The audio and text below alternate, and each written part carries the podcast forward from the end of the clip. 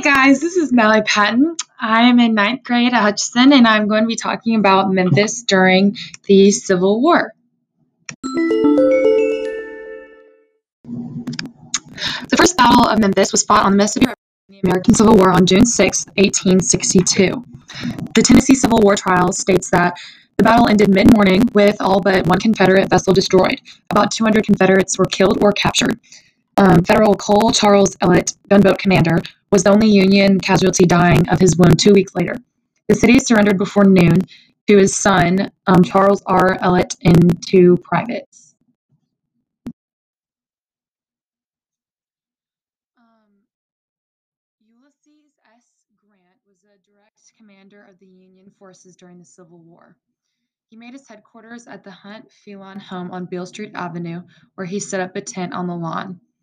Grant slept in his tent to bond with his men and soldiers.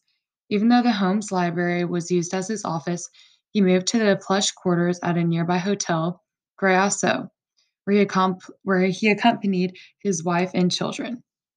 Grant arrived in Memphis on June 23rd, um, and he saw that Memphis was struggling and he stated, In a few days, I expect to have everything in good order.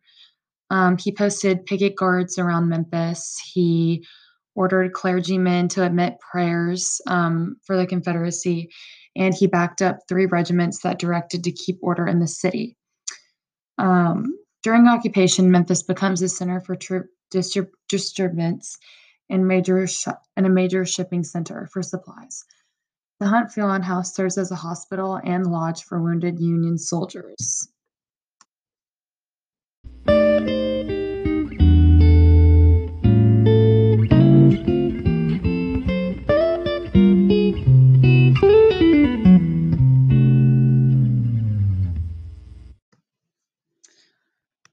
Um, the Overton Hotel on Poplar was used as a hospital during the Civil War. This hotel was not opened whenever the Civil War had just started, and during the war, both sides um, used the building as a hospital and as a quarter for each side. Um, after the war ended, it officially opened as a hotel in 1866, and um, this building is called the Woolen Building in Howard's Row, and it is one of the oldest buildings in Memphis and has an early cotton trading center.